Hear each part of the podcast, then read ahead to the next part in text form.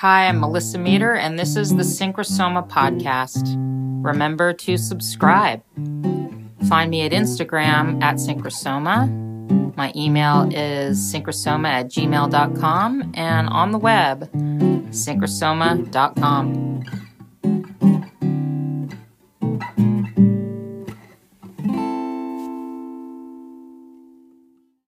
Today I'm going to talk about the difference between decoding or the decoding mind and healing. But I'm going to reclaim that word healing because um, in recent years, I felt like the word healing has a connotation that we're not healed. And that's a bit of a problem when it comes to being in the, in the now, in the present. If I, if my illness or my body or some kind of mental situation says I'm not healed, then I'm going to be in the future about how to get to healing or healed, a healed state. So what I'm going to do is, is reclaim that, take that back for all of us. And we're going to talk about healing, but what we're healing is the mind. And we're healing mind like a dog. We're saying to the mind, heal, come stand here beside me, rather than leading and yanking me forward. So an unhealed dog or mind would be thinking it needs to lead the way. And that's very uncomfortable for a dog. Any of you listeners out there who have dogs um, and they think they they need to lead or that they're the alpha, it's stressful for them. They feel very uncomfortable when they're not being led by their master, which in this metaphor is body and soma. So when we let mind lead us through life, we're in uh, reverse of who's doing the leading. And I like to think of it as the intellect is being informed or informing intuition, rather than the intellect or mind leading. And that's true intelligence, is, is this connection with soma and information from body and energy. So in a sense, we're saying to mind, heal, heal, stand here, stand beside me, and not lead. So, so the other thing that happens with dogs is they don't know where they're supposed to be. They're sleeping on your bed. They're roaming around all night. They're they're not contained. And a dog that doesn't have um, doesn't get to be off duty at night by being in some sort of a smaller confinement. Um, some people crate their dogs, but some people just put them away at night. If they're up all night roaming, they feel like they have to work. They have to roam the property. They have to seek out if there's a problem. And of course, that's one of the jobs of a dog, is to be guarding. And um, and in that way, we want to make it as pleasurable for the dog as possible so that when they're off duty, they're off duty. And if they do hear something, like a bump in the night, they can just wake up and alert the master. So this is the same attitude with mind. We want mind to be able to turn off and be off duty. And to do that, we train mind and we get mind to heal and stand beside us. And we are the container of that by connecting with our soma.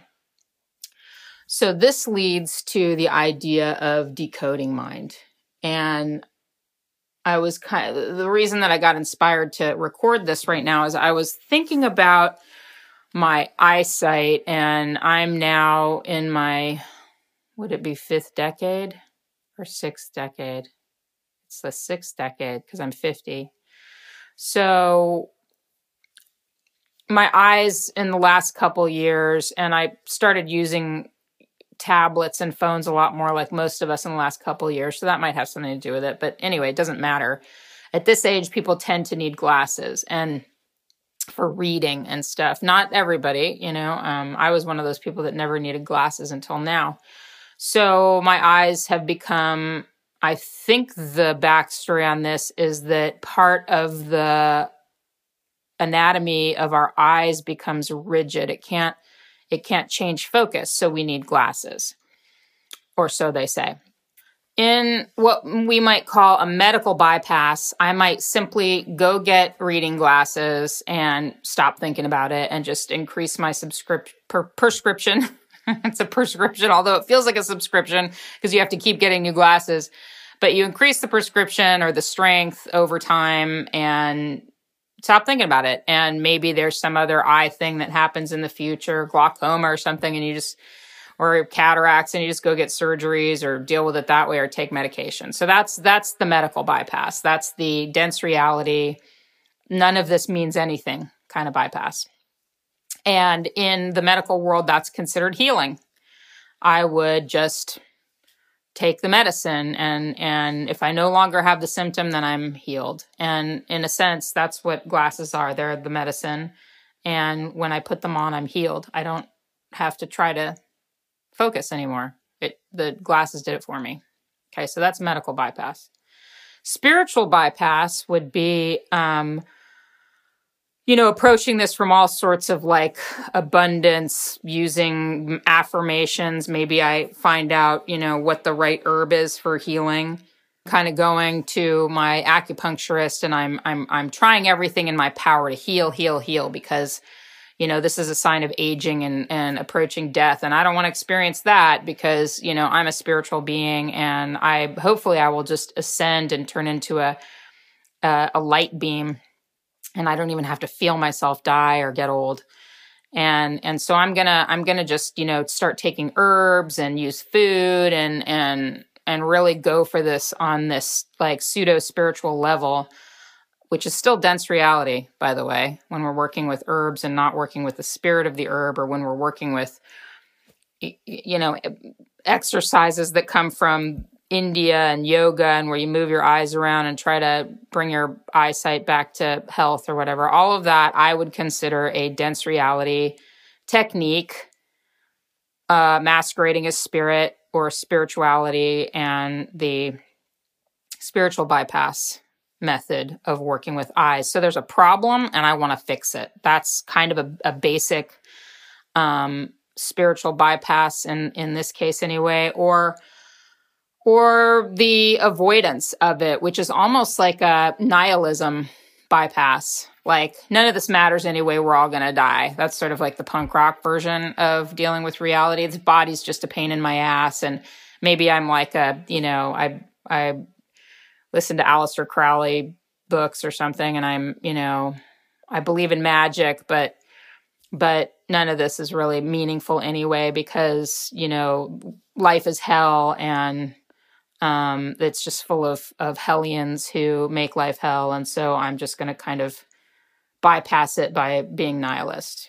Okay. So there's another bypass, and that's, that's in a sense healing for the punk rocker that, that I don't care anymore. So my care is gone. So in, in that way, I, I've risen above the problem. That's another bypass.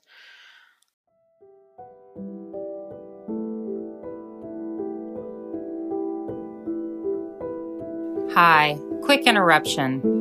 My new course, Shadow Stalking one oh one, is designed to help students of shadow work transform their lives through somatic integration practices that evolve soul and unlock true purpose in life.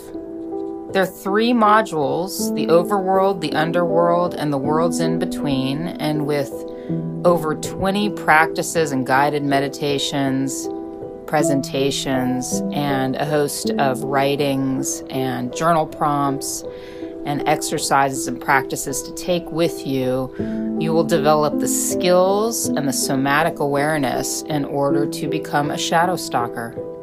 You'll find a link in the show notes to the course, Shadow Stalking one oh one. Go get that now and be ready to completely transform and reimagine the world around you. And now back to the episode.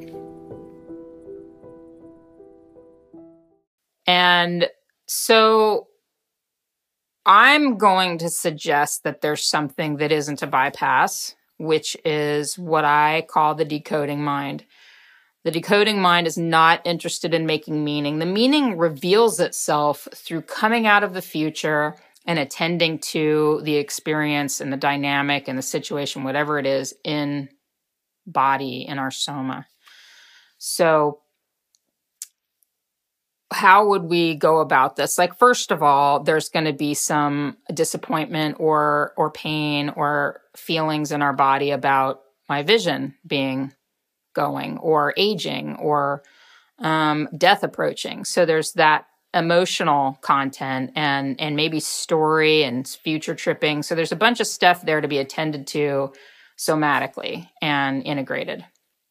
And And then furthering that, the decoding mind might start to decode the symbols of the waking dream. And, and the waking dream is as important, if not more, than the sleeping dream, because we have conscious awareness. We forget a lot of dreams, so we have an opportunity in the waking dream to be constantly decoding it. So some of the things that, here's the list of symbols that I'm just going to come off with, uh, come off top of my head to kind of start working with decoding here. Glasses, eyes, vision, sight, aging, death, mortality. That's a quick list just off the top of my head, and there'll be lots more probably if you are working with some sort of uh, decoding process and working with the symbols. So what I would do is I would imagine, I would use my liminal experience, my practice of just maybe the word vision. And what does vision have to do with it? Like I, not being able to see closely anymore. I can't see closely anymore or something. I would, I would start to be as witness and as shadow stalker rather than attaching and staying attached to the emotional fear of the thing or um, poor me, victim kind of energy of the thing. I would just start decoding it like I'm doing a puzzle. And it gives mind the right job, like our metaphorical dog. The, the, the mind is the thing that got needed to be healed. It needed to be healed from tripping. And now the dog has a job, and it's sniffing out the territory. It's starting to search for clues. It's, and if it's a dog that's been well cared for, it's not just going to bark at every single thing that passes by. It's going to know the difference between something that's threatening and something that isn't. That's the amazing thing about a dog, is it it ha it can smell fear, right? Or uh, maybe even some dogs, they they say, can smell illness. That's decoding mind. That's a mind that can be a container. It's not the same thing as detachment, where I don't care, of the nihilist. It's a container. I'm containing all of the experience, the emotional content, and I attended to that first, remember. I went for the soma to feel into what I was experiencing. And then I use my decoding mind for the puzzle pieces, and I start to, just like I would in a sleeping dream, I start to work with the symbolism. What is my unconscious, through the creation of this external world, wanting to teach me about this experience that I'm in right now?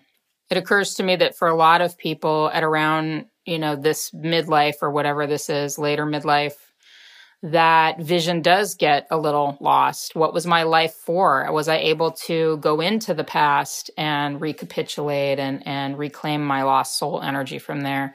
What is my, um, what is my passion?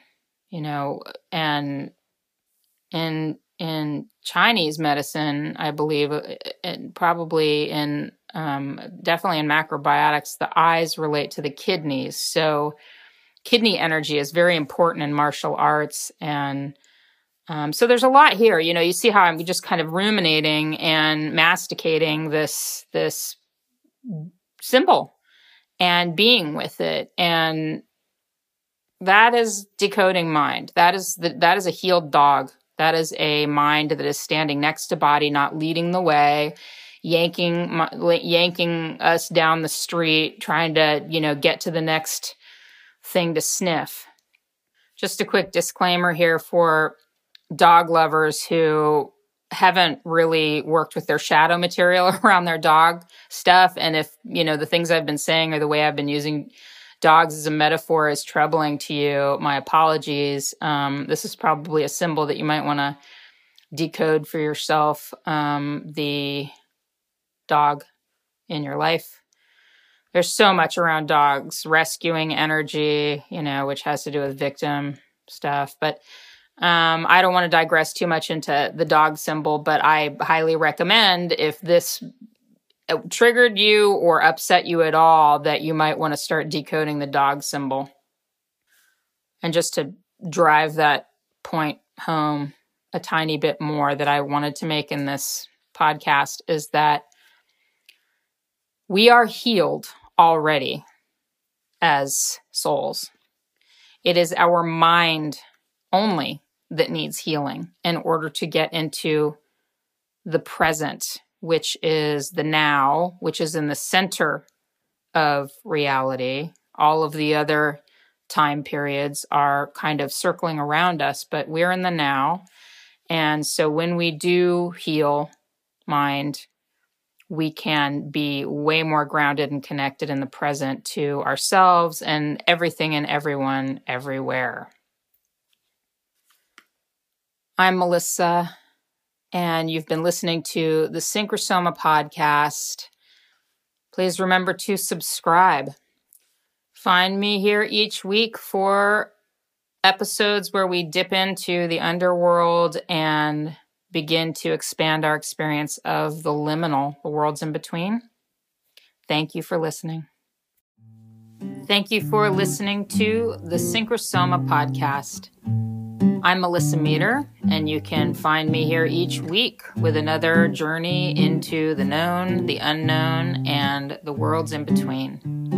If you'd like to get in touch and find out more about what I do, coaching and courses, contact me at synchrosoma at gmail dot com, and you can find me on Instagram at synchrosoma. See you next time. Organically grown on Podcast Farm.